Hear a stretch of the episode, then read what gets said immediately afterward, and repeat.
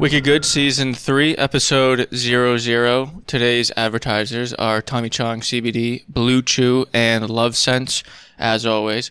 If you want to check them out right now, you can go to wickedgood.xyz. There's an advertisers tab. You bada bing, bada boom, click the advertisers tab, and then you get links to the advertisers. If you don't use those links, I don't make any money.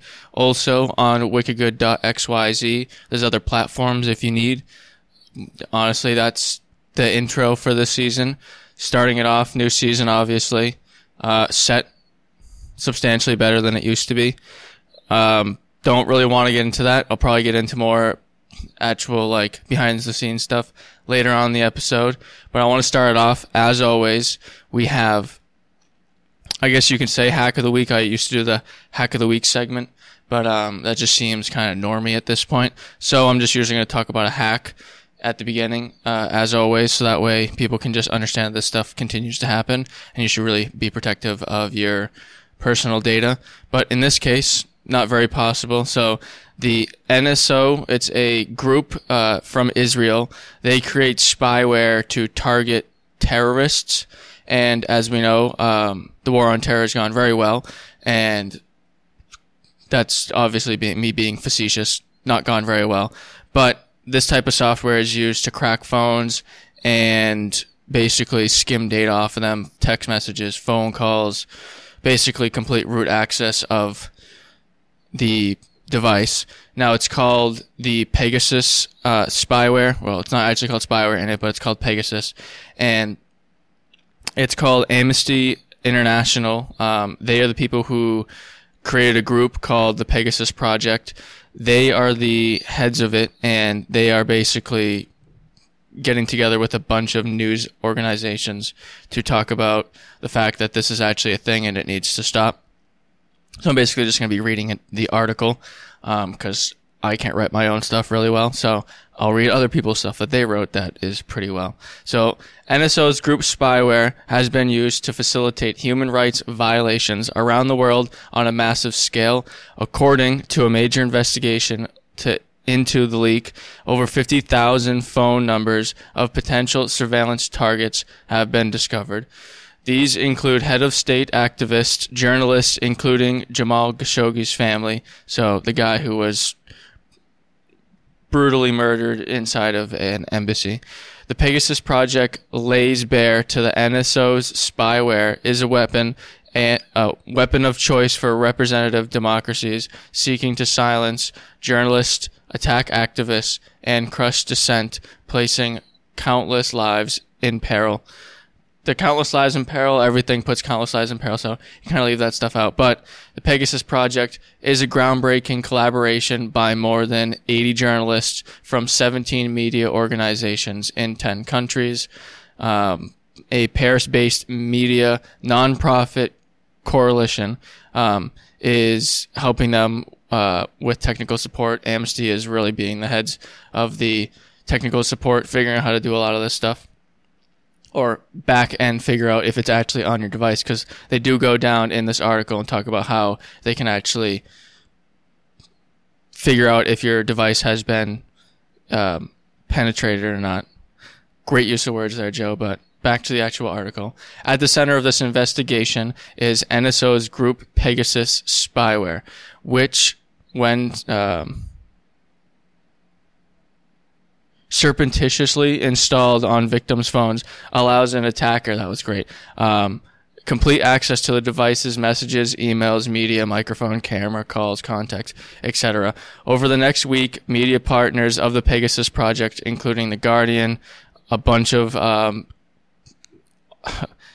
news place media companies that I'm not going to attempt to pronounce because I do not know how to pronounce them. So those ones. Washington Post also, if you don't know real quick, I do post all the links in a paste bin at the end of this, so you can actually read the articles for yourself. If you don't want to listen to me doing it, also, that's on you, up to you, or watch me doing it because this is technically a show now. From the leaked data and their investigations, Forbidden Stories and its media partners identified potential NSO clients in 11 countries, Azerbaijan, Hungary, India, Kazakhstan, Mexico, Morocco, Rwanda, Saudi Arabia, Khashoggi, Togo, and the United Arab Emirates, UAE, obviously. How wouldn't you know who those people are? The NSO group has not taken adequate action to stop the use of its tools for unlawful targeted surveillance of activists, journalists, despite the fact that it either knew or arguably ought to have known that it was being taken place. This stuff is actual software that police officers and people can buy. I think maybe on one of the earlier seasons, I had talked about another company that was selling facial recognition technology and data sets to United States police office, whatever you call it, police offices, heads of whatever they are. And same thing's happening here. So basically a police or a government entity can buy this spyware and basically use it on whoever they want. Now, whoever they want is obviously up to them. They say terrorism. He said, she said, who knows? Anyone can be a terrorist under certain circumstances. So who knows where the stuff is actually being used. And that's basically what they're trying to talk about with the Pegasus Project, the fact that this is a thing and can literally be used against anyone they want under the guise of terrorism. But we know with the Patriot Act, that's gone very well. So they also go into the part where Khashoggi's family was being targeted, and during the investigation, evidence has also emerged that family members of Saudi journalist Jamal Khashoggi were targeted with Pegasus software before and after his murder in Istanbul on the 2nd of October 2018 by Saudi operatives, despite repeated denials from NSO Group. I think a huge point of this is you can't necessarily say the spyware company didn't know it was happening, because you should know that this stuff is happening. If you're able to create software that can do things like that, you should also be able to create backdoors to that software so you can actually see what it's being used for. Now that's some real Big Brother sort of stuff, but at the same time, you should probably have that stuff built into your software.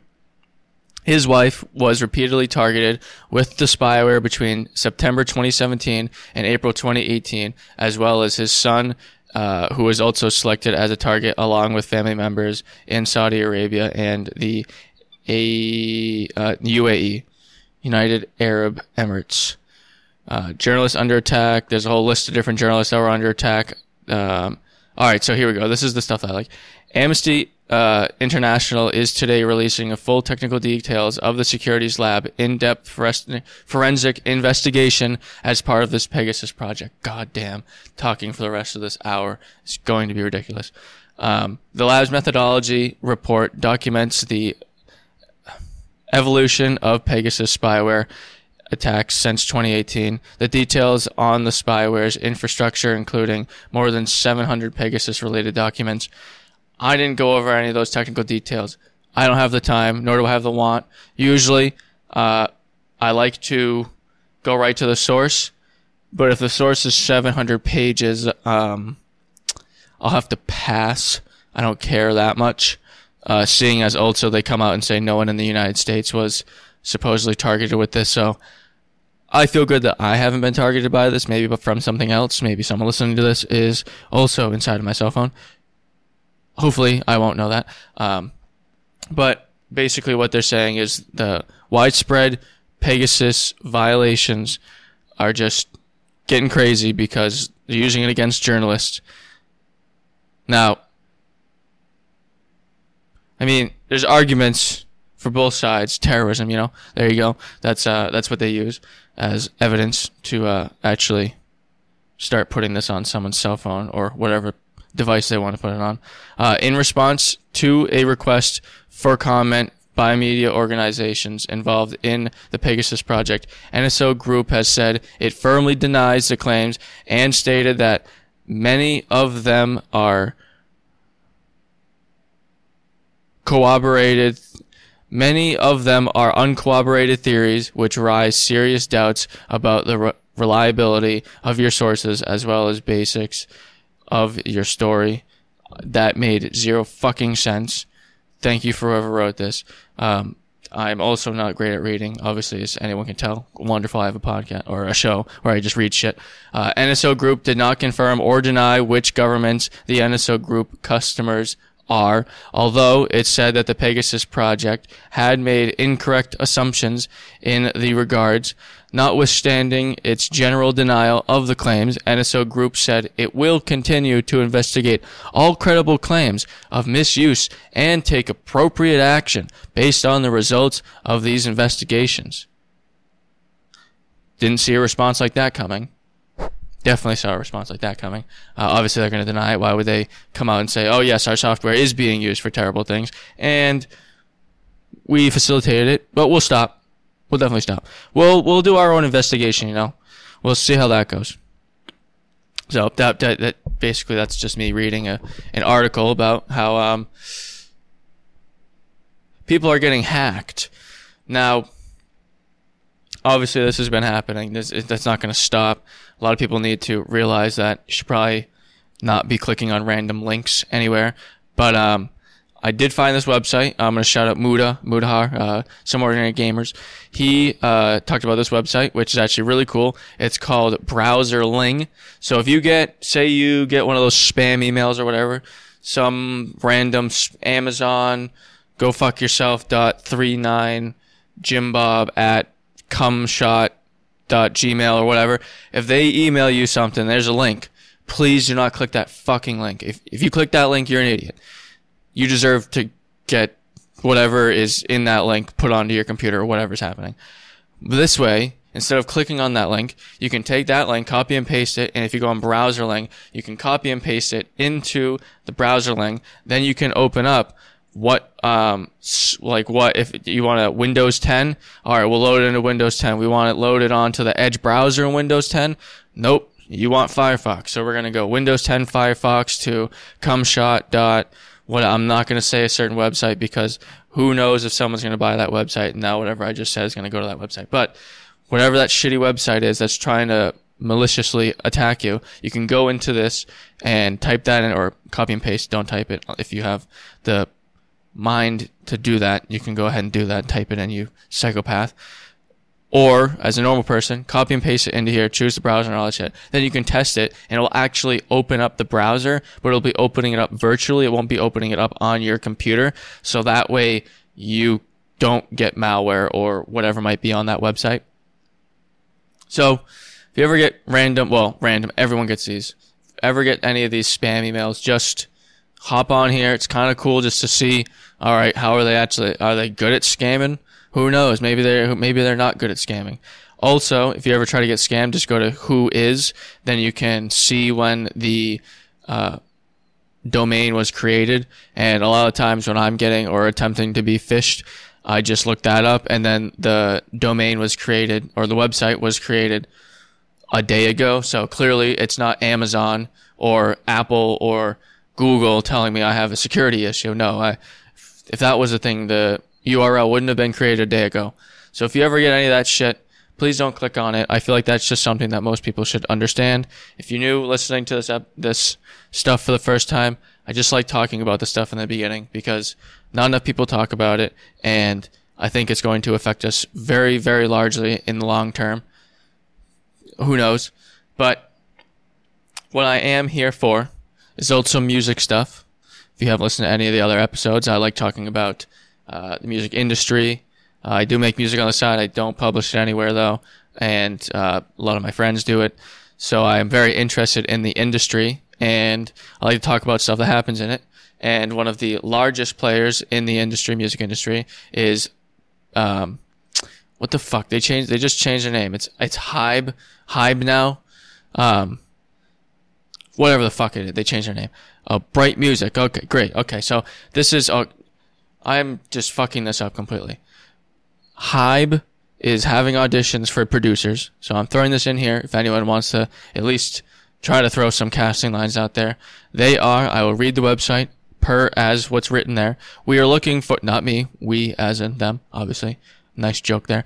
We are looking for a producer ready to step onto the global music industry stage. Big Hit. God damn it. Big Hit Music is Big Hit Music is waiting. Oh, yeah, it's waiting for producers who are seeking opportunities to show their boundless potential and talent, so we can suck you dry. Probably shouldn't even be saying that right now. All right. Application category. Producer specializing in pop music. Qualifications. Anyone can apply regardless of age, education, or experience. However, any applicants above the age of 14. Oh, however, only applicants above the age of 14 will be considered. So anyone can apply, just be over the age of 14, basically is what they're saying. Both individual and team submissions are welcome. I am big time. I'm Big Hit. Preference, a producer with an excellent understanding of global music market and trends. How to apply? Submit an online application on the NNC website. NNC.hybeaudition.com. Demo submission guidelines. We recommend that you submit demos that would be sufficiently competitive in the global music market with potential to rank in the global major music charts. Obviously, to show the best of your talents and tastes. Application submission guidelines. Submission. This is basically an advertisement that I'm not getting paid for, I'm now realizing. Submit 2 to 5 demos, a complete track and completed melodies, or only the track, MP3 files preferred. If submitting lyrics, PDF files are preferred. Please list the credits of the demo files, composer, lyricist, arranger, guide vocal, sample used, obviously. Mobile DAW, not accepted. So you noobs who paid the same price you could pay for your desktop. Actually, I'm now saying that doesn't even matter because most people I know that do have portable also have bought it on actual desktop. So it's just more convenient, portable. I agree. Okay, so no mobile DAW. You got to transfer that to desktop and then do it again. For teams, each team master must submit his or her own application separately. So if you're doing multiple people, each one separately. Application submission period. Well, I really fucked this one, didn't I? Well, you can't submit it anymore, so this is null and void. Well, all right, well, I'm just going to read the prize that you just can't even get anymore because I'm reading this too late. Grand prize, 500 million, KRW. The fuck is that? Individual or team taxes may apply. Oh, all right, 5 million. All right. If received the prize into an overseas, if receiving the prize into an overseas bank account, it will be remitted according to the exchange rate of the day of the announcement. Please note that depending on the entries, a final winner may not be selected. You may have the opportunity to become an in-house producer depending on the evaluation results. Well, really fucked myself on that one. Oops. Well, since that's useless, guess we'll just move on to the Social Glove stuff. Great episode. Great start to this. Yeah, you're doing really good, buddy. Austin McBroom, Social Gloves, was looking into this a lot after the event happened and watched it, obviously. After the event happened, a lot of people were saying they weren't being paid, so I wanted to look into it, see what companies own what, and come to find out, it was before even Tana came out and said Austin's company technically owns the copyright to Social Gloves. What's the other company name? Simply Greatness is the actual production company that runs the Social Gloves thing. So basically, Billboard just came up with an article that I'm going to read, obviously. Tim Pool and this are most other people on the internet who just read articles because we don't like writing our own stuff unless we're Emp Lemon and we just write everything ourselves. I'm going to read this starting now.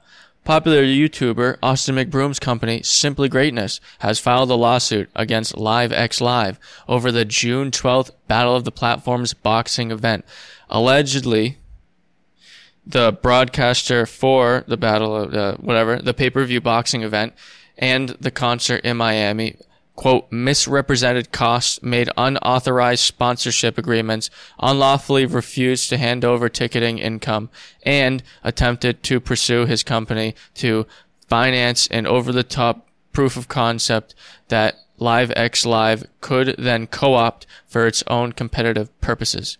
While McBroom's lawsuit is assigning most of the blame of the $10 blame for the $10 million in losses linked to the YouTube versus TikTok PPV bash pay-per-view, which would include his team has backed away from their claim that the event's paid members were being misrepresented by LiveXLive after hiring a leading forensic auditor to probe LiveXLive's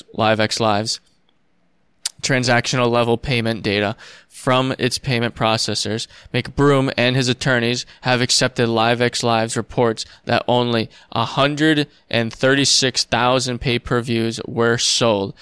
They wanted clearly more than that, so they have confirmed now that there is only 136,000 pay-per-views for that event. Now, in all honesty, that's pretty good for a pay-per-view. It obviously doesn't live up to what they probably wanted. They probably wanted like 500,000. I'm pretty sure they say in the lawsuit that they wanted 500,000, but great facts. No facts, only feelings here. Though Simply Greatness production continues to harbor concerns that the information that is being permitted to audit did not reveal the full financial picture, the claimant filed Thursday in Los Angeles County Superior Court. Blah, blah, blah.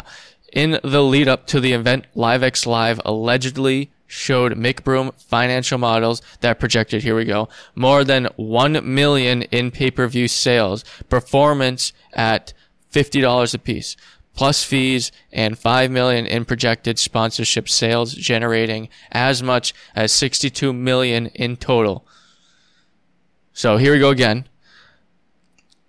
The financial models shown by LiveXLive to McBroom projected more than 1 million pay-per-views. They only got 130,000, which would be at $50 a piece, plus fees and a $5 million in projected sponsorship sales, generating as much as 62 million in total. Clearly, they didn't get anywhere near that by missing the sales target and only generating 6.5 million. So rather than generating the 62 million they wanted to, they only got 6.5 million in revenue.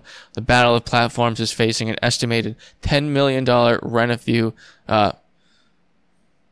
revenue shortfall. LiveXLive is accused of inducing Simply Greatness Productions to fund a spare no cost Gatsby style spectacle with knowingly false financial projections. So LiveXLive is accused of funding a spare no cost, so a very extravagant Gatsby. If you haven't read or watched the movie, watch it or read it. Watch it. Who reads anymore? Me, because I'm doing this, actually. Great one. Spectacular, knowing false financial projections. The attorney, blah, blah, bling, blah, blah, blah, blah, wrote in the civil complaint, which alleges breach of contract, fraudulent inducement, negligent misrepresentation, and breach of covenant good of faith and dealing.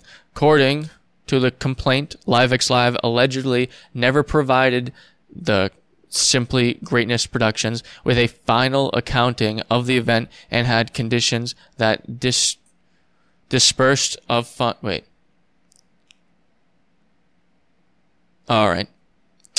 Financial accounting of the event and had conditioned the distribution of funds on the release of LiveXLive and all liabilities and claims. Wonderful. So basically they just said, we're not covering any of this.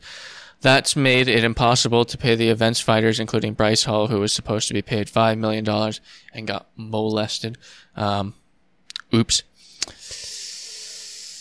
Lawsuit alleges LiveXLive has been fraudulently concealing revenue generated from hidden agreements. Now, this is what we're going to get. This is what I was diving into, is this random company that was literally created 3 months before, this NFT company.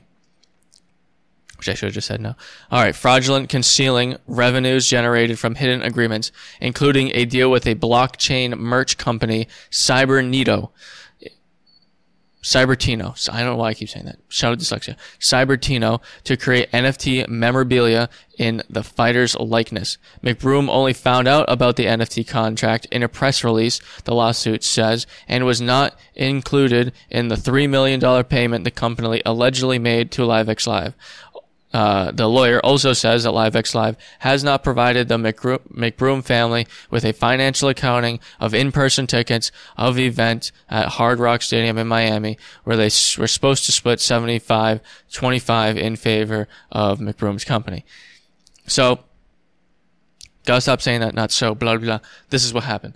Cybernito is a Delaware company that also registered in California. I went on, if anyone doesn't know, if you want to look up a company name, just look up the company's name and you can figure out a lot of stuff about them. If you go to your state secretary's website, every state has a secretary. There's a business search for everyone. So I did that in Delaware. Sucks. Probably another reason why everyone puts it in Delaware is because you have to pay a fee to actually see more details about the company, which is a little ridiculous, not paying $10 to look into this shit. Someone else is going to do it anyways for me. So there you go. But in California, there is free documents. So I looked into that. Cybertino was literally created 4 months before this event. So this NFT memorabilia company created or this NFT memorabilia company, Cybertino, gave payments of $3 million to LiveXLive without even telling Austin about it. That included the likeness of the Social Gloves entertainers. If you go and look at the NFTs, they're basically just digital cards and coins for people who won and who lost. So there you go. Oh, actually, there is actually really cool though. I do like the fact that, which I hope this starts happening more, they are selling like the knockouts as NFTs. I'll get into more NFTs after the Bitcoin shit, but I honestly think it's cool. I think more companies should do this, but I don't know how a company that was created 4 months before this giant event somehow got $3 million just to give to them. So there you go. That's something. I'm turning my... All right, now we're down back. Okay, back to this. Alleged fraud, and then 30 million. Oh, and also on top of that, they haven't gotten accounting for the in-live actual venue. So at the actual venue, Hard Rock Stadium, the Dolphins play there, and the Logan Paul Mayweather fight was there. They haven't even gotten accounting for that. So clearly, that's a big problem. The venue commitment was because okay, yeah, whatever. That was right after Paul Kaiser. Former NCAA agent hired by McBroom to produce the event. Lawyers claim Kaiser did not fulfill his obligations outlined in the producer agreement he signed in March. Kaiser did not comment for this story. Billboard reached out to LiveXLive chairman, blah, blah, blah, Rob Allen for comment. Oh, this is where it gets good. Neither nor the company's senior VP of corporation communication responded.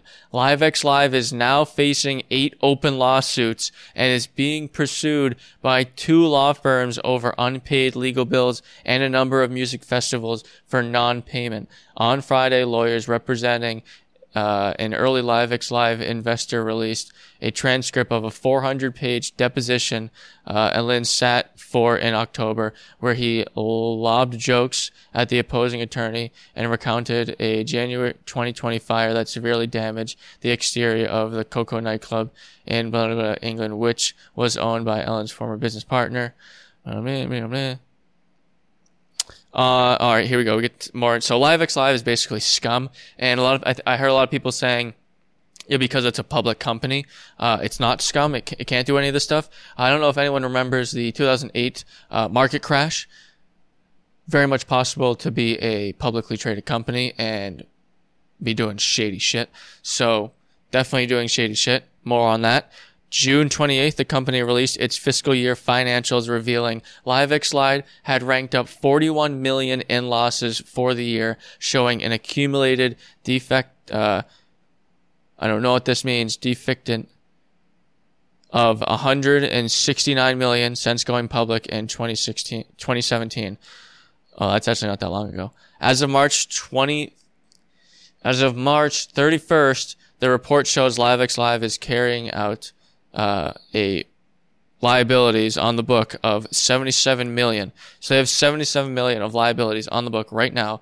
LiveXLive is now allegedly using the event as a proof of concept for future boxing events. 2 weeks after the Battle of the Platforms concluded, LiveXLive announced and launched a self-made KO and an all-female pay-per-view boxing event pitting social media influence against one another.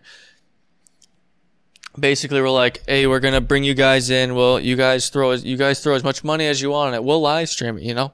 We'll take the back-end licenses and sell it, so we can make more money off of it. And we won't tell you any of the accounting. So I do now understand why Austin McBroom was staying quiet on this. You don't want to be talking about this stuff like at the beginning, like before a lawsuit. Once the lawsuit's filed, then you can start talking about it because now it's in writing and it's all squared out. It needs to be squared out for there to be a lawsuit, or hopefully a good lawsuit that's going to win. If you don't have that stuff squared out, you don't. Also, they can probably get away with defamation and stuff if you were to do it earlier than that, or you're just on the street when fucking TMZ runs up on you. So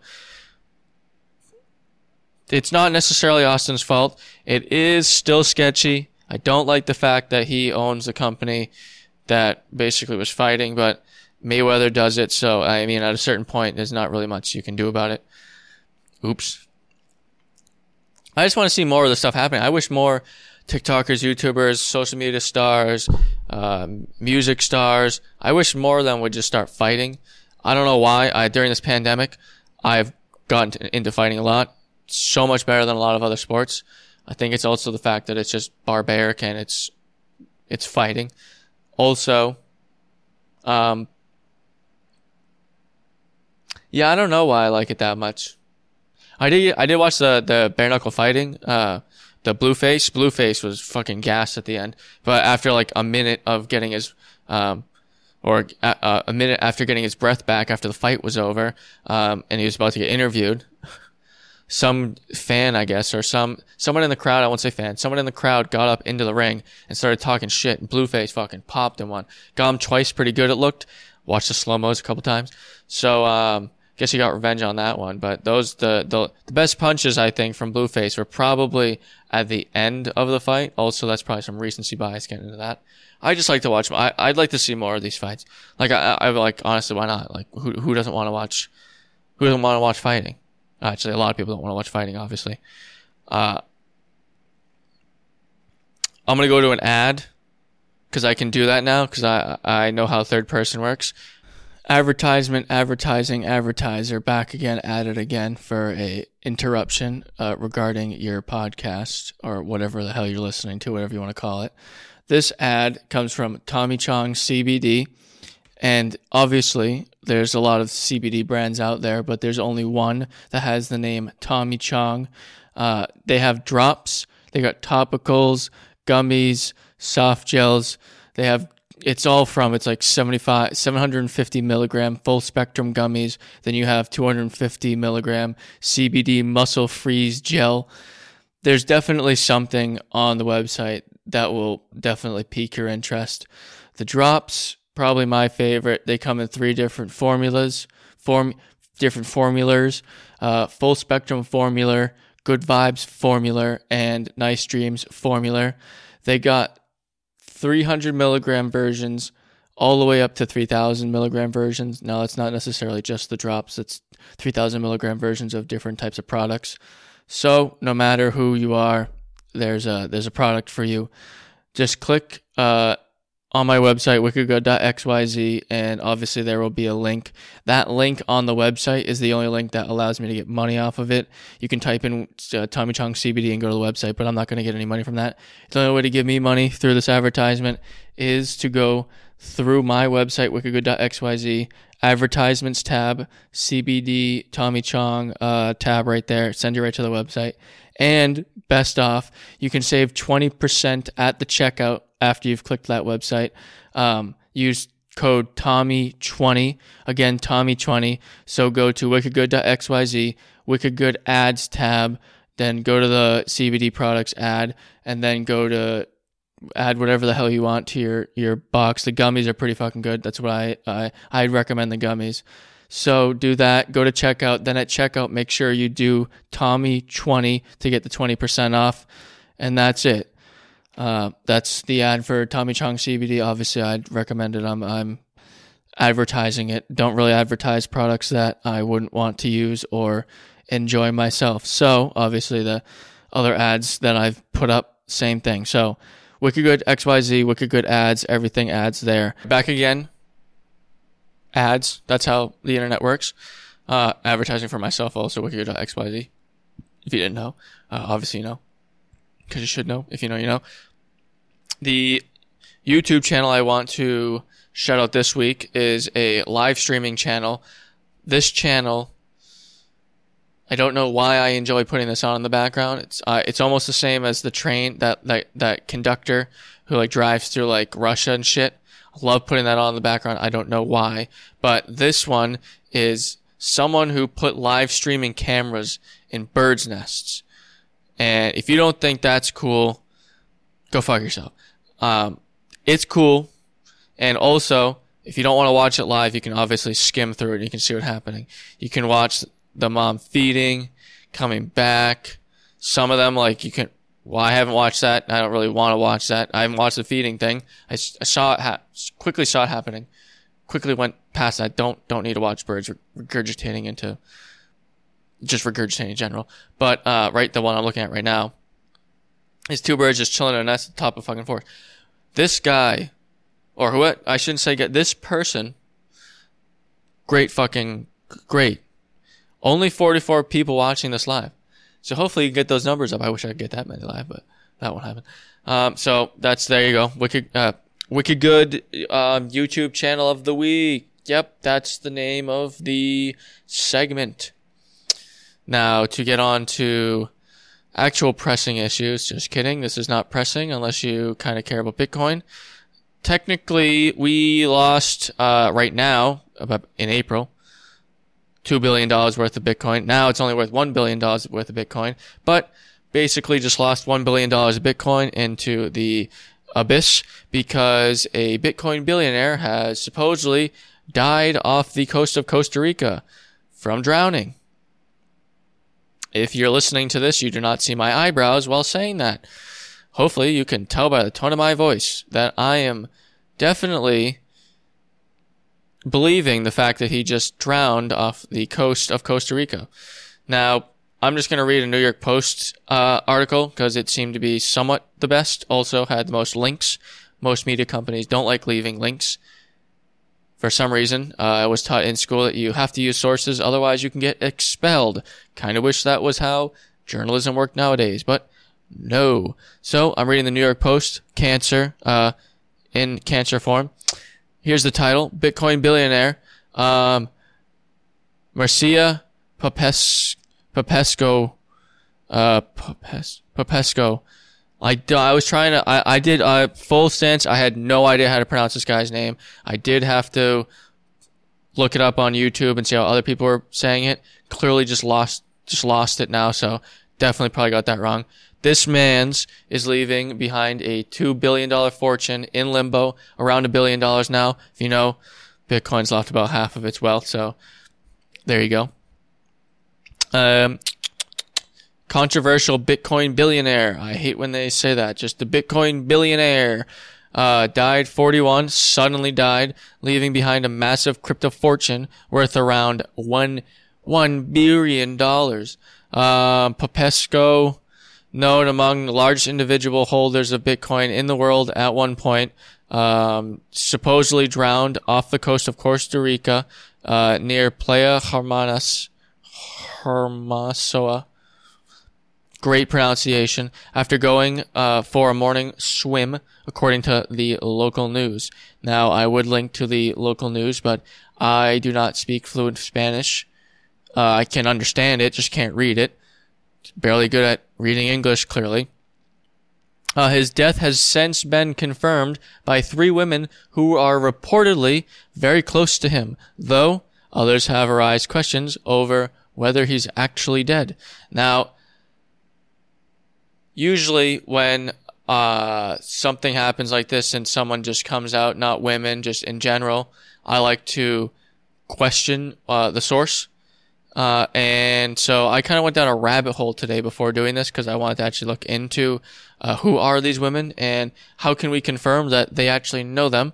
I'm going to talk about them and actually go and read all three of their blogs. I'm not reading one of them because it's like a fucking page long or more than that. It's a lot of scrolling, not reading that. Don't have the brain capacity to do that at the moment. His website, which is crazy. This guy's website, that's another deep dive that I just don't know I ever want to go down. He was like blogging every day about some crazy shit. His website, which is previously active maintained, has not been updated since June 23rd, the day of his reported death. And this guy was basically updating every single day on his website. So that's another reason why people would think that he's gone. On the lower end, people have estimated that it's around $1 billion that he actually owns. We don't know how much he actually owns. I would like to find the wallet that he has. There's definitely people out there watching to see where it moves. It's unclear, though, if any of his assets are being able to be accessed by anyone else, but crypto watchers are already speculating on what's going to happen to the fortune. Most likely just going to disappear. Pompliano, obviously.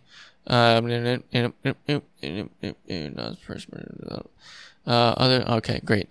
Basically, so what I really wanted to get into was these three women. They all seem to have blogging websites, and they're all kind of in the same format.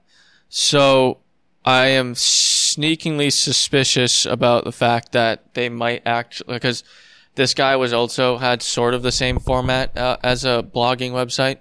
I don't know how I've never had one, so I don't know if this is just something that just constantly happens, but I'm just going to read these and you can make your own judgment on these women. Okay, I'll read a good amount of this. All right. This is how the unexpected end feels right now, like a suddenly severed link to source and to essence. What is that link? What a link it was. It's been 12 years since we first met,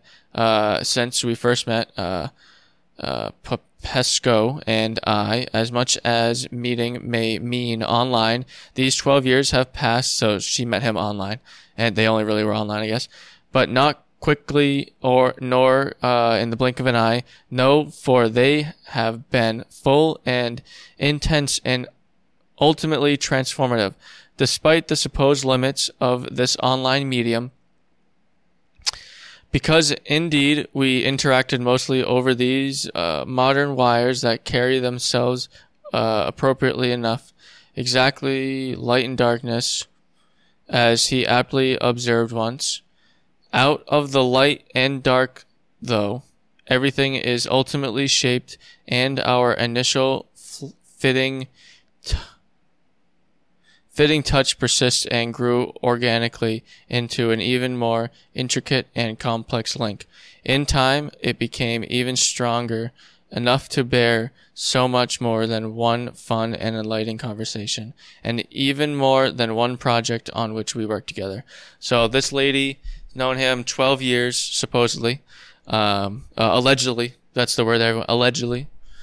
Allegedly. Everything's alleged. I'm not a lawyer, that's why. They worked on a couple different projects. Now, all three of these link to actual articles on this guy's website. So they're pretty into it. Though it all and at every juncture, he had been incredibly supportive and protective of all healthy growth, clearing space for it with fire if when needed. God, this fucking show sucks ass. Where's the good shit?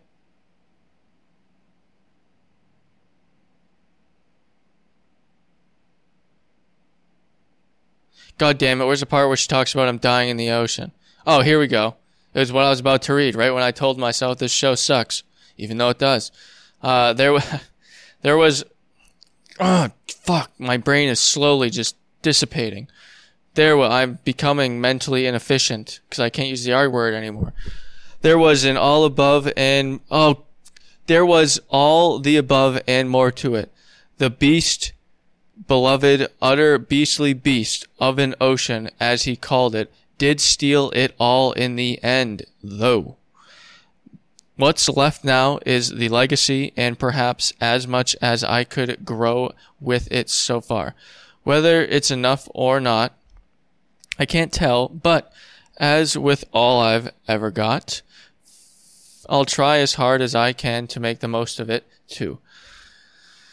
What will come out of it further, now the link to the source, all have been severed. I don't know, nor can I quite begin to think much of what has just happened yet.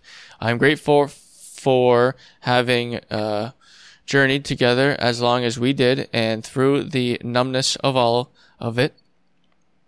There's also a warm glow of knowing that he enjoyed my company too. While the world is for now a darker place, life still remains the burden and the war that he knew it to be. And he enjoyed fully, although he had no illusions about its end. So that's one of the ladies. I'm sure if you stayed along for that, you're definitely going to want to read this next one. I'm just going to get to the part where they talk about him dying. But this most poetic death, mimicking the butterfly's final flight over the ocean of which he was fond, came so soon on the line of his life as to render it the worst of all thieves. His life was rubbed by water. His life was robbed by the water, and the world entirely robbed of its light. This girl, nope, this is not the girl I was thinking about. The greatest man who ever lived died in the morning, due one of the things he loved best, playing in the ocean. It was the Pacific, that endless expanse that taught him how to love the sea, where he jumped the waves with his newest slave girl and retired to... Jesus, I don't even remember that part. Where he jumped the waves with his newest slave girl. A gliding threesome of pelicans crested and breaking waves in the spot where he definitely breathed his last, skimming the water in a final winged salute. God damn, did I not read that? What the fuck? Well, clearly from that statement, you do realize what's probably coming next. What's up with these slave girls that he has? Now,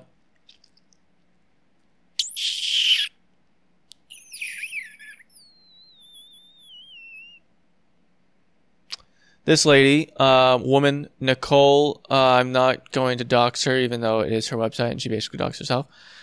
This girl completely describes this man as master. Now, in all honesty, can't really shit on someone for acting the way they do, as long as they're not hurting other people, I hope. Hopefully that wasn't my camera just turning off, otherwise that'd be very bad. Basically, I'm doing... Where's the part where they talk about him dying? I'm just gonna... Oh, all right. One of our first many walks in Costa Rica, he took me to a cafe and looked into my eyes, telling me, "Welcome to the other side, where we do things because we want to and not because we have to." That went probably very well. I'm going to go to the last one. So, Master, thank you for leaving behind so much of... Wait. Time he left. All right, I just want to get to the bad stuff, apparently, because that's what people like. I'll bring Goosey Boy, the Frog, and the Diplomatico, and until we talk here again, through my movements, that's really weird, for you blessed me as your bimbo, forever cementing me happily on my knees. So the last line, I lied, last line is, "Sweetest dreams, my handsome master." Last line before that is, for you blessed me as your bimbo, forever cementing me happily on my knees. Can't say I necessarily disagree with any of that. I don't know. That was really shitty. Main thing is I want to get to this part where she talks about some really fucked up stuff that's happening. Now, if you go onto this bimbo.club, really like that URL. That URL was created in like 2014, so this lady's been around for a while. Oh, back cracker. I don't know if you heard that. Probably not. Hopefully not. On her website, there was actually for a while work reports. So every single day she would report her work, which honestly she did describe why she did that in one thing, which honestly is a good argument because she didn't really have anywhere to like kind of like hold her accountable for what she was doing every single day. So she wrote down exactly what she was doing, downloaded movies for 10 minutes. Wonder how she was downloading those movies. 4 movies in 10 minutes. That's pretty good. Wonder what type of internet speed she's got. But I'm going to talk about the entry called My Punishment. Now, we're going to start off with the glass slipped out of my hand, crashed onto the wooden floor, making ton of tiny shards. Historically speaking, I'm in at least good company. Now, this must be every slave's greatest fear since at least the 1200s. God damn it. I look up and smile at master, attempting to make this into some sort of pleasant folks pass. No idea what that means. Everyone was silent, leaning forward and on their toes, trying to figure out what was about to happen next. I hated them all for being so curious. In a house supported by timber beams lined with D-rings. I don't know if you know what D-rings are, but they're rings that are like on things. They look like a D. So you can basically, it's things that you can hang shit off of. In a house supported by timbered beams lined with D-rings, slave house, quote unquote, that's for me, allegedly. What do they expect to happen? I take a deep breath, look up, trying to quickly count and focus on the candles in the chandelier. Wonder why that is. Instead, though, I ended up counting again the number of whips in the room. 25 leather whips hang on the walls, not counting the wooden beating implements or the fire irons that also seem to be strategically placed within arm's reach of my beloved executioner. God, just sometimes I think I'm somewhat crazy. So a crazy person calling another crazy person. That's crazy. Shut up, Maul. All right. I just want to get to the part where he starts fucking with her. Master returned to the party, and I stood for a moment, shocked and unable to move. Fear brought me back, and I slipped off the see-through dress, my heels, and moved towards the door. Why can't I be this graceful when I'm not in trouble? With each step, I imagine myself sinking further into the floorboards and disappearing from existence. My bout was disassociating from reality was short-lived as Maddie grabbed my hand and gave me a hug before I left the house. She was wearing the same glittery see-through dress, and I'd give anything to be matching with her again. It's also the little appreciations that hurt the worst. Even you've been separated from humanity. She was wearing a beautiful emerald colored, and it reminded me of the thick ruby collar around my neck and the matching ones around my wrists. You'll be okay. Don't make it worse than it already is. The vague words of comfort that can save a slave. What the fuck? Like, I was reading this, and I didn't read this completely when I read enough. Now I'm just going to read it fully now. This is just getting crazy. For a moment, I let rage take over my brain and control my feelings. Guaranteed, almost every person on earth has broken a glass or two, including him. Why must my mistake be so severe? Do the people at the party even understand or care about such a small infraction? Of course not. I was the one who dreamed of being a slave since I was a little girl. None of them stayed up at night praying for such a master whom they could dedicate themselves to, in hopes of becoming a slave who didn't do such a thing as break a glass.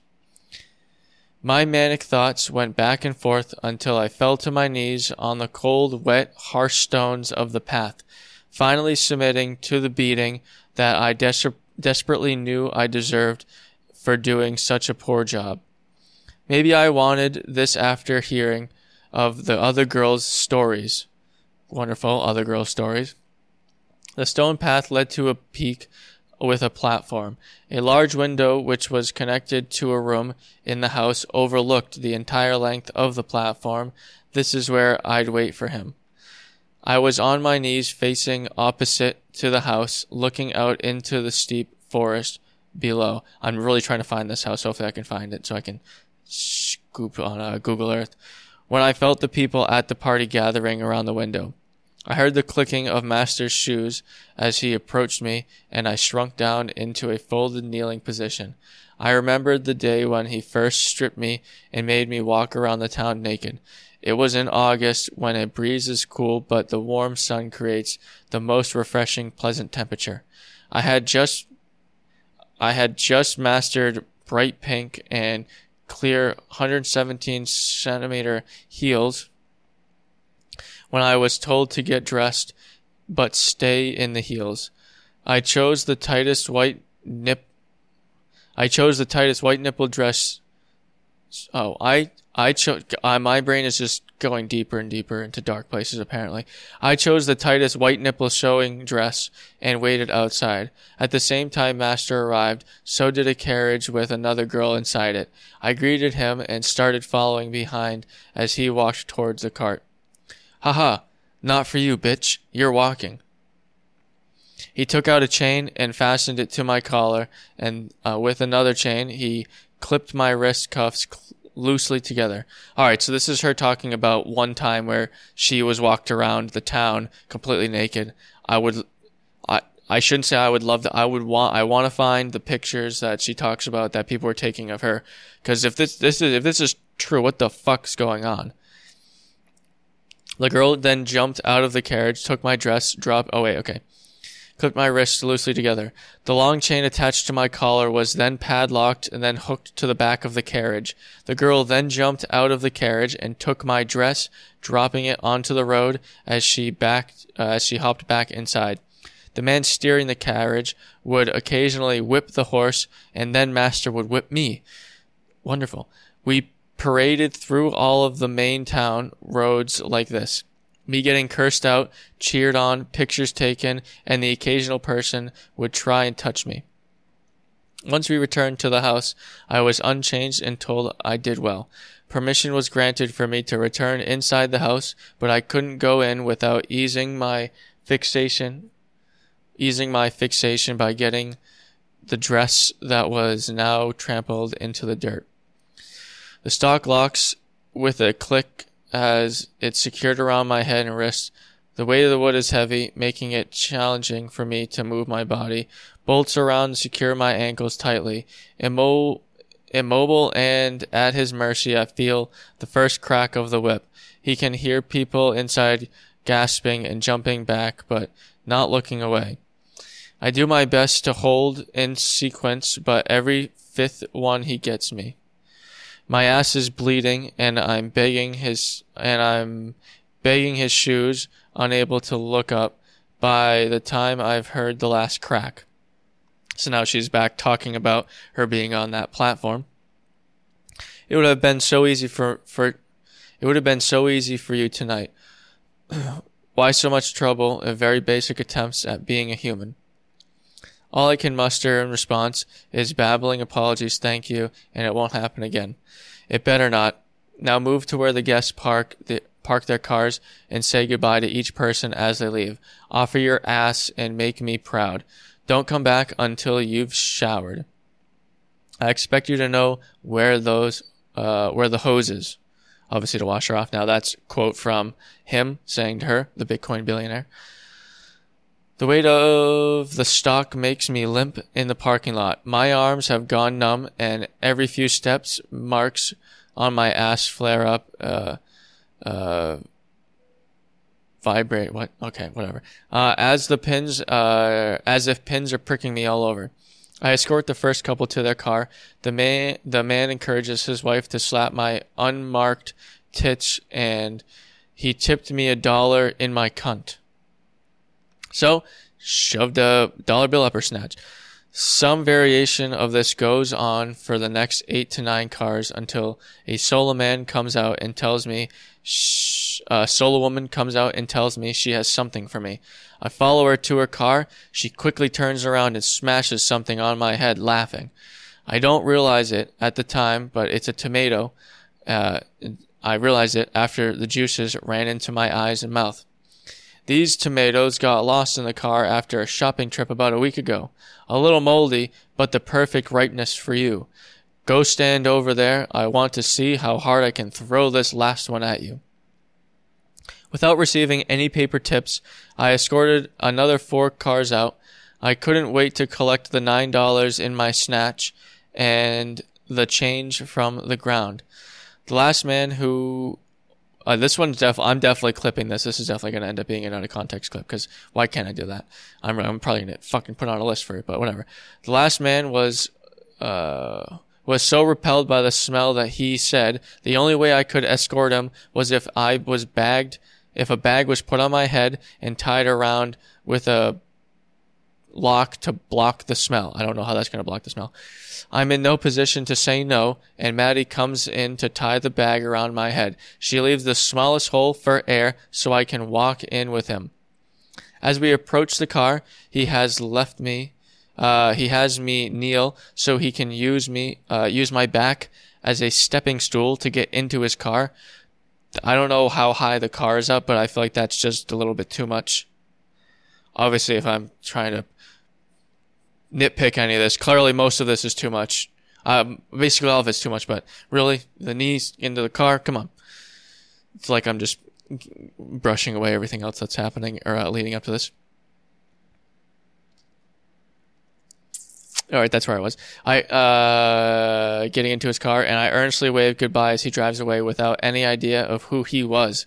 After I'm done with the proper indoor shower, I'm told to join Master and sit with the other girls on the floor by the fireplace so that I can tell the story of my punishment without leaving any of the details. I feel like I just read some terrible fan fiction or some shit, but apparently this is real. So hopefully I don't get put on a list for reading all of that. You can check it out at bimbo.club if you'd like. How many minutes are we into this? This is... Oh, great. We're already at an hour. Well, look at that. And I got more to talk about. Oh, I guess I can just lead into this. I'll do it after the Bitcoin or the NFT shit. So leading off the Bitcoin stuff, that's just... My mind is subconsciously processing what I just read. Leading off of that, we're going to get to a bunch of NFTs that have been sold since the last episode. I will confirm now that I am working on my own NFT for the podcast. I do not know exactly what the token is going to be used for. I'm thinking more of some sort of Patreon model almost, where there's only a certain amount of coins and only a certain amount of people can join. And then if you want to sell that coin to someone else, you can do that. So then they can get access. And then every year we release more. I think I'm going to wait to actually release it until Ethereum 2.0 is out. That way I don't put a bunch of development into this coin and then Ethereum 2.0 comes out and then I have to do it all over again. I don't think I'll have to do that anyways, but I'd rather just do it when that launch happens. But speaking of NFTs, Charlie Bit My Finger sold for the actual Charlie Bit My Finger NFT sold for $760,000. Charlie Bit My Finger sold for $760,000. That's pretty fucking amazing. Now, if you good thing about the blockchain is you can see all the the bids. So whoever this 3F Music was outbid Meme Master for $760,999. So there we go. Charlie Bit My Finger is sold. The source code for Tim Berners-Lee's source code for the actual internet. So the internet's source code, literally the source code for what this NFT's website is running on, what this The World Wide Web runs off this code. I'm just going to read the description. Work includes original archive of dated and time-stamped files containing the source code written between October 3rd, 1990 and August 24th, 1991. These files contain code with approximately 9,555 lines of code, the contents of which include implementations of three languages and protocols invented by Sir Tim Berners-Lee, which include HTML, HTTP, and URL, so HTML, hypertext markup language, as well as the original HTML documents and instructions early web users on how to use applications. Also, it includes animated visualization of the code being written. On top of that, a scalable vector graphic representation of the full code and a letter written in the readme.md file marked by Tim Berners-Lee, June 2021, reflecting upon the code and his process of creating it. And that sold for $5.4 million. So the NFT regarding... this is actually pretty fucking sick. I kind of want this now. If I ever get more than that, hopefully I can buy it from whoever this is. But goddamn, that's pretty fucking sick. Someone bought the actual NFT code for the internet, basically, World Wide Web. Another NFT that I thought was pretty cool that has dropped. It's called the first to the moon, a USA Today NFT. So US Today came out with an NFT. This NFT is the first new newspaper delivered to the moon. Just one space fan will own this out of the world tribute.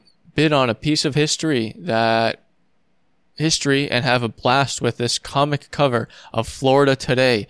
In 1997, legendary Apollo 14 rocket man Alan Shepard, the first American in space, American, not actual person, because Russia beat us in the space race, also delivered the first newspaper to the lunar surface. He famously transported a special edition of Today, now known as Florida Today, part of the USA Today network, to the moon, where he also walloped the first golf ball in space. Celebrate the excitement and pioneering spirit of the era and the 50th anniversary of Shepard's visit as you immerse yourself in the interactive mosaic of Apollo landing, related NASA missions, and SpaceX launches, while supporting the Air Force Aeronautical Space Museum Foundation and the Garrett Foundation, who will love you to the moon and back as beneficiaries of the stellar auction. The 48-hour auction will begin on Monday, June 28th. Obviously, over at this point, Gennett will offset the NFT's footprint carbon credits. Clearly, closed. It sold for $8,000.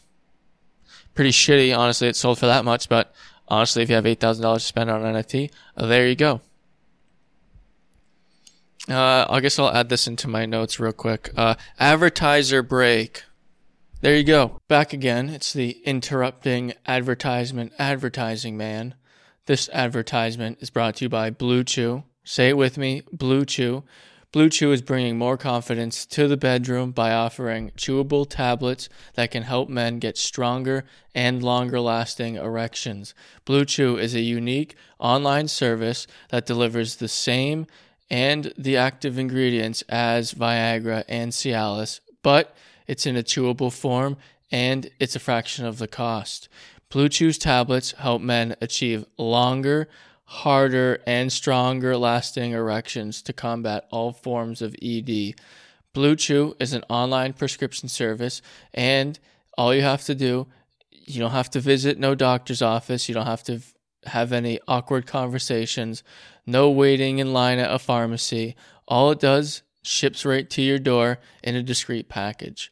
The process is simple. Sign up at bluechew.com, consult with one of the licensed medical providers, and once approved, you'll be able to receive your prescription within days, and the best part, all done online. Blue Chew's licensed medical providers will work with you to find the right ingredients and strength for your prescription. Don't like swallowing pills? Who does? No problem here. Blue Chew, Sildenafil, always fuck this up, and Tadalafil. Tablets are just chewable. You know, it's just chewable. No swallow it. Well, you have to swallow it at some point, but Blue Chew's tablets are made in the U.S. and they're prepared and shipped directly to you, obviously. So it's cheaper than the pharmacy. Great. I love how I said that. So if you could benefit from some extra confidence when it comes time to perform, visit bluechew.com for more details and obviously important safety information. But don't forget, I've got a special deal right now. Blue Chew for free. Use the code wickedgood at checkout. Just pay $5 shipping. So that's bluechew.com, code wickedgood to receive 1 month free of Blue Chew. Now, obviously, thanks to Blue Chew for sponsoring this ad. You can also go to wickedgood.xyz for link to it without having to type in or whatever if you don't want to do that. But that's the ad. The advertisement man. It will let you get back to the rest of the episode. Back at it again, obviously after an ad. I am going to just talk about some metaverse regarding the show right now. Clearly, new set, or not kind of new, just updated. Lights, all that jazz, done by myself. If you would like, and if anyone's listening to this and wants set design for shows, live shows, I've done a concert before. I was going to do a concert, then COVID hit, so that didn't happen. This, obviously, I did all myself. So if anyone wants any of that stuff, let me know. I have, I think I like doing this stuff, so I have no problem. I can cannibalize some of the set, bring it there. Obviously, I'll need it back here for the episodes, but there you go. On top of that, we're still on Spotify, Apple Podcasts, the Hub, as always. The Hub sucks because I keep getting fucking... I'm technically monetized on there and I can run ads, but if I have a guest on and I don't get their ID, then I can't even edit the video. It needs to go through moderation. So the Hub is fucking me, which I guess that's what the Hub is made for. Yes, Patreon, I'm gonna go into more on that. I'm gonna start adding some better tiers, so like the stickers and stuff. I'm going to make it so basically all merch is sold through the Patreon. And then if you don't want to re-up in the end of the month, you just cancel it. So you can join for 1 month, get the merch, and then peace out. Up to you. On top of that, I created a subreddit. Probably should have said that at the beginning of the show. That would have been useful. I created a subreddit. I'm going to be doing interviews. I got to stop saying doing interviews in public. I have access to some of the smartest people on the planet in Boston.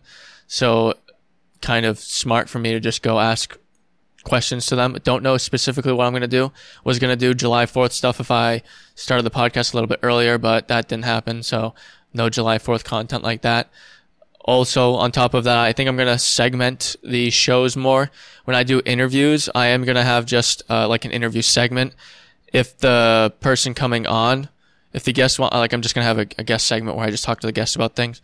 If the guest wants to come on for more, like more in-depth stuff where I talk about like read that shit, that's fine. I don't want to be reading that stuff with a guest here because that's just, they probably, most of the time, if you've watched any of this or any of the older episodes, a lot of time when I have a guest on for a long time, they'll have no idea what I'm talking about.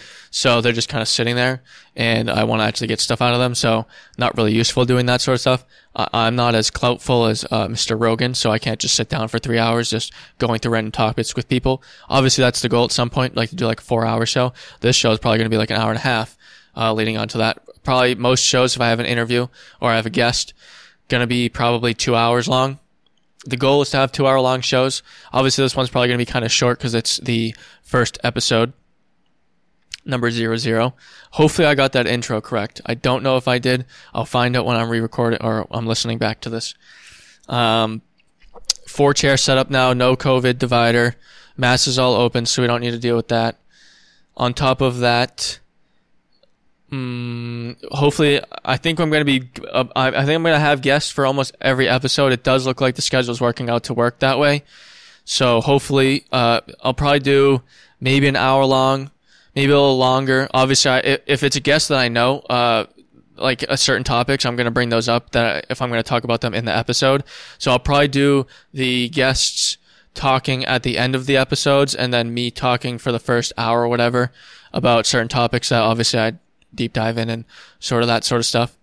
Basically becoming a weekly fucking who knows what. It's going to continue with the season thing. I am enjoying taking these breaks. If you watched any of the last episodes of last season, I was just weaning up. I was not feeling it. There was supposed to be an extra episode that just never ended up coming out because I recorded and I was like, just fuck it. I was just going to leave it. So I left it at episode 12. This season should be going until, I think it's technically 15 episodes, but 0-15. This season is going to end in October. Hopefully, now that I've gotten into the rhythm, I think I'm going to be doing technically 2 seasons a year. So I'll be doing that. Probably going to bite myself in the ass for just saying all this stuff because I'm probably not going to end up being exactly on cue with that. But this season will end in October. Hopefully the last I think it's 4 episodes of the season, Halloween themed, obviously. We're in Massachusetts, so gotta do it. Number one, fucking millions of people. Oh, actually, that'd be fucking sick. Oh, I'm just gonna interview a bunch of fucking tourists of the month of October. Let's fucking go. Didn't even think about that till right now. Should probably write that down, but hopefully my mind will remember that. Anything else about the show? It's the show now. I have trying to stop saying podcast because, Brilliant put it perfectly, but I was going to do that anyways for this season. There's a difference between a YouTube show or a YouTube video and a podcast. A podcast is audio only. Obviously, technically, this show is also being released in podcast form. I wish more YouTube videos were released in podcast form, like Emp Lemon or like Internet Historian. I wish they were put into podcast form. I would also agree with that, but I want to lean away from just the podcast, like in the name, because it's not just audio. This is visual. Obviously, I spent a good amount of time on making a set like this, and if I'm doing interviews in public or just asking people in public questions, not going to make any fucking sense. So without the visual, I guess I haven't done it yet. I don't know how audio listeners are going to enjoy that, but we'll see how that goes. On top of that, same editing, advertisers the same, wickedgood.xyz, all that stuff. Don't think much is, never mind. I'm going to ixnay what I was just going to say. So there's the show update. The metaverse of the show. Let's see how many minutes we're in on this. Ooh, we're doing good. We're probably going to finish off 1.5 hours. Fine with me. Even 1 hour and 20 is fine. Off that, we're going to go to our favorite website, Facebook. As always, the mothership. And this is an article about how a Facebook group was banned for using the word hoe too much. Now, if this was a prostitution group on Facebook, I could understand that. But this was actually a New York gardening group. So a gardening group on Facebook got banned for using the word hoe too much. As always, I will be reading an article because a lot of time if I just talk off the cuff, well, it actually sounds pretty good if I just talk off the cuff. But that's the problem. I get pauses like that. Moderating a Facebook gardening group in Western New York is not without challenges. There are complaints of woolly bugs, inclement weather, and other novice members who insist on using dish detergent on their plants. What idiot does that? Idiot. Fucking idiot. And then there's the word hoe. Facebook algorithms sometimes flag this particular word for violating its community standards, apparently referring to the word to a different word without an E at the end that is noticeably often misspelled as a gardening tool. Normally, Facebook's automated systems will flag posts with offending material and deleting them, but if a group's members Or worse, administrators violate the rules too many times, the entire group can be shut down. Obviously, this is what happened. Elizabeth, don't want to dox completely. Don't want to get fucking... Fuck you. One of the group's moderators was worried about this. After all, the group Western New York Gardeners has more than 7,500 members who use it to get gardening tips and advice. It's been especially popular during the pandemic, where many homebound people took on the task of gardening. I wish more people would garden. Big gardening fan ever since a child. So, garden, make your own food. Also, if you're vegan, you're eating living beings also. So rather than just caring about animals, how about you also care about the living plants that you'll be growing in your yard? You'll get very affectionate with those. So there you go. Have fun with that. Start growing your own shit. That's what a lot of people in this group started doing. Back to the topic at hand. A hoe, by any other name, could be called a rake or a rototill. A hoe, or otherwise known as a rototill, was not about to ban the word from the group or try to delete each instance.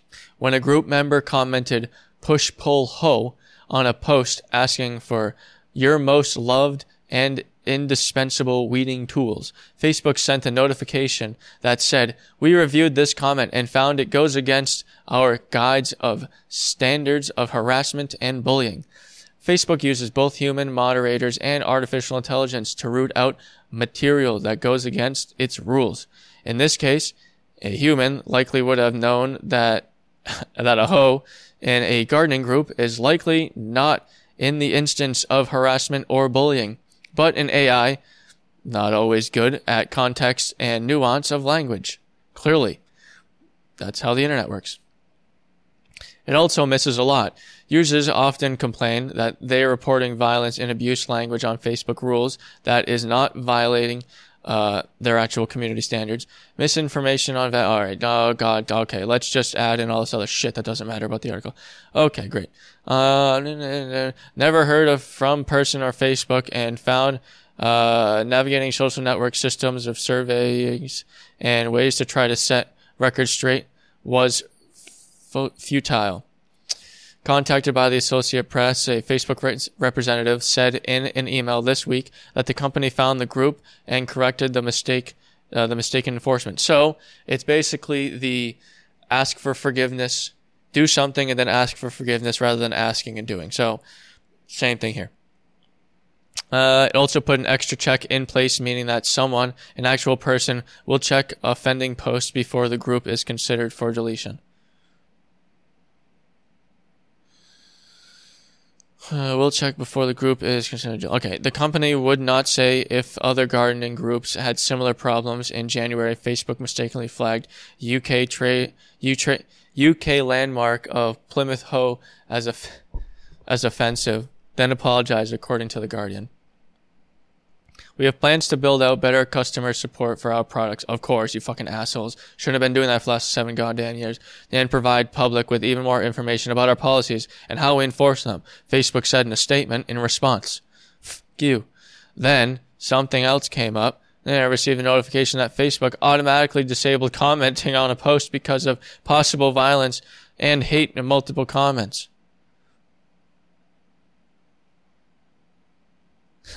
The offending comment included, "Kill them all, drown them with soapy water, and Japanese beetles are jerks." Oh, that's what they're using. They're using the soapy water to kill the weeds. Dude, this is so fucked. This is the reason I want to talk about this is we cannot have these AI systems just doing all this shit. This is just we're moderating things that just shouldn't be moderated. There's way too much nuance to this. Anyone who thinks AIs are going to take over human shit, this is a great example of no, it's not fucking going to. AI is going to take over stupid human shit that just none of us want to do, and it's very simple to do.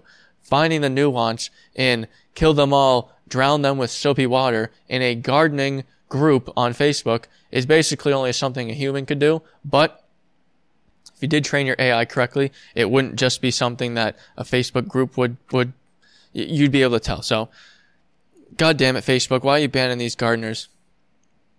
Speaking on environmental topics, just like to bring this up because apparently no mainstream news outlets want to talk about this, but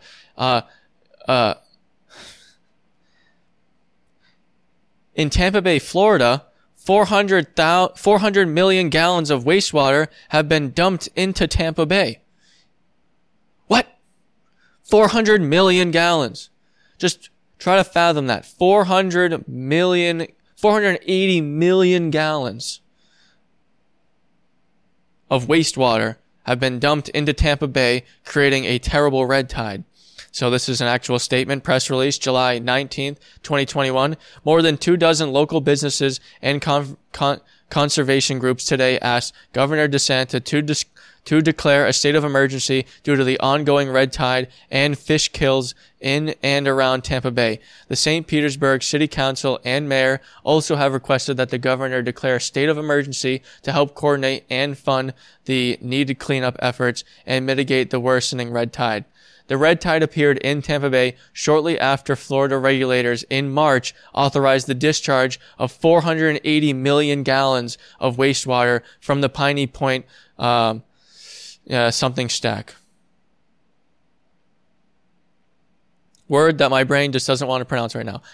So basically, this place, I looked into it more. It's fucking huge. It's basically a reservoir of wastewater from a fertilization plant that's the wastewater from when they were making fertilizer, and they just store it in a giant fucking lake, a man-made lake. So this is what happened. They discharged it because it was about to either overflow into the city or they dumped it. So they just dumped it into Tampa Bay. Gobstock is a mountain of toxic waste topped by an impoundment of hundreds of millions of gallons of processed wastewater, stormwater, and tons of degraded spoil from Port Manatee. So-called nutrient pollution like nitrogen, phosphorus from the discharge can significantly worsen red tides. The hundreds of tons of dead marine life discovered in recent weeks has included manatees, groupers, which weigh hundreds of pounds, as well as pufferfish, eel, horseshoe crabs, sheepshead, mullet, snook, red drum, tarpon, sharks, gopper, catfish, numerous other species of fish. This red tide's carnage is horrific and infuriating. Tampa Bay desperately needs help cleaning up the mess, and Florida needs to get its act together and start holding pollutants accountable and will continue to be significant threats to our way of life. So, let me just state this again. Hundreds of tons of dead marine life are floating to the surface in Tampa Bay right now, because 480 million gallons of wastewater was dumped into Tampa Bay, and only local news outlets are talking about it. The reason I heard about this was from, I can't remember his name. He does he surfs on Florida. Juke Squad. They do like trampolines and shit, crazy stuff. Love their videos. And he talked about one of these red tides last year when they dumped a bunch of Okeechobee water into the ocean. Same kind of thing here with the red tide happening. There's a red tide in Mass. Can't go kayaking basically anywhere I want because of that. I'm not ingesting that shit. But no one's fucking talking about this shit. So, thank you. COVID apparently. This is great. So we can discharge 480 million gallons of wastewater in Piney Point, and the United States can get probably over about 50% vaccinated, which was supposed to stop the curve, which is the whole end of the COVID. And apparently, we just want to keep talking about COVID when other terrible things are happening. No one wants to talk about it. We're going to get to the end of the episode talking about this stuff, seeing as I did call the lab leak in January 27th. The video came out. January 27th, 2020, I released a podcast where I talked about the possibility of and the very large feasibility of the COVID-19 virus being released from the Wuhan lab. So let me reinstate that again. January 27th, 2020. Lockdowns in Massachusetts happened in March 2020. So a month before, about a good solid month before lockdowns happened or started happening in the United States, I called the fact that a virus was ripping through China and also most likely in the United States and was most likely created in a lab in Wuhan. Well, since then, I barely talked about it in last season because YouTube and other websites were taking people down who supposedly talked about this terrible conspiracy theory that happened. So I didn't want to talk about it because I didn't want to get deplatformed, but now I can talk about it because a lot of mainstream people are talking about it. So I'm just going to pat myself on the back real quick. Yeah, I called this shit. So if you want sources of things that no one's talking about and me maybe predicting them possibly before other things, you might want to keep listening. Also, I'm just floating my boat a lot because that's the first thing I've really kind of been on top of. And then it takes over a full fucking year for people to realize that, oh yeah, you know, maybe it did come from the level 4 laboratory that's less than a mile away from the supposed food market that, oh god damn it. Also, I think it's highly suspicious that there's other terrible diseases and illnesses that run through us rampantly, like maybe the fact that there's a very large heart attack issue in the United States on top of obesity and terrible eating, terrible healthy lifestyles in the United States. No one wants to talk about the amount of deaths that happen from that. But apparently we have to get a vaccine for a virus that was from bats. Now, I'm not saying you shouldn't get the vaccine. I think you should get the vaccine if you're applicable to get it. But I'm saying I find it very suspicious that we had to shut down the planet for a virus that was supposedly not from a lab, but on the off chance it was from the lab, wouldn't you want everyone to get vaccinated for it? Now, I agree that if this was from a lab, we should probably get vaccinated for it, seeing as who knows what things might be able to happen the next coming years after that's out. But there's no way that they didn't think that this was a possibility if they didn't want us to lock. There's no way that they didn't think this was a possibility. There's no fucking way. There's no way. And Fauci's emails have now came out from January saying, oh yeah, this might actually be possible. So I don't know. We're going to look back at, why is my nose so goddamn itchy right now? We're going to, thank God it's at the end of the episode. We're going to find out in probably 2 or 3 years if we're still not in fucking lockdown, apparently. But whatever. Massachusetts is basically full bore open. So I honestly, I don't give a shit about this stuff anymore. Fucking, this shit's, the Wuhan virus, as it should aptly, it should be called the Wuhan virus. That is not going to stop. There are going to be variants forever and ever because, yes, the United States might be vaccinated. But the problem is these third world and second world countries aren't getting vaccinated. So a lot of these variants are coming from countries where vaccinations aren't even a thing because U.S. companies don't want to get rid of their IP and they want those third world countries to pay money for the vaccines. They don't just want to just give it away. So shout out the pharmaceutical companies just making probably trillions of dollars at this point. Shout out them for, there you go, creating the scamdemic, as I like to call it. Massachusetts isn't open anymore, so I can't really complain. There's masses back to normal, as we'd say. Other than the fact that all the businesses that were destroyed during all of this were not coming back. On top of that, I would like to... actually, no, I'm not going to talk about that right now. Wait, I do have the link. It's a link to... Oh, I guess I don't have the link. I guess I'll just talk about it in the next episode because I'll bring it up. But I'll end this episode on this note. So COVID or the Wuhan virus has supposedly killed 600,000 dead in the United States from the Wuhan virus. Now, as we know, if you got hit by a bus and you had COVID, you have COVID. Theoretically, George Floyd did have COVID in his system during that, terrible stuff. So theoretically, on top of him being murdered by police officers, he was also a COVID death. So, 600,000 dead from Wuhan virus in the United States.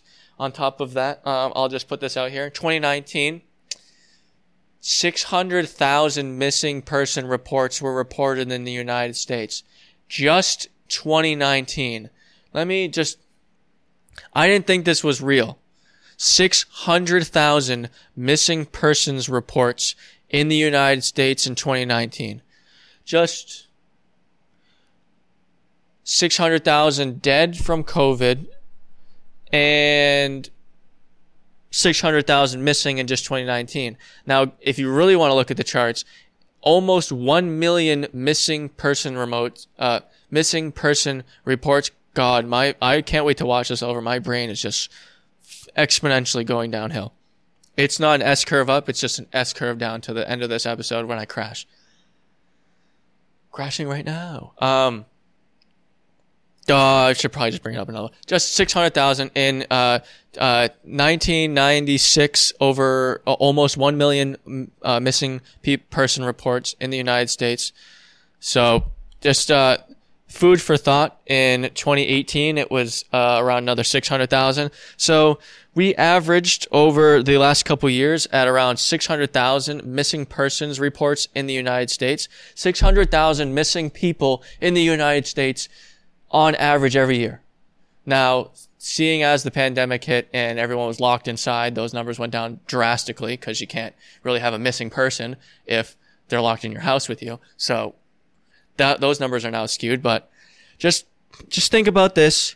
Virus supposedly killed 600,000 people.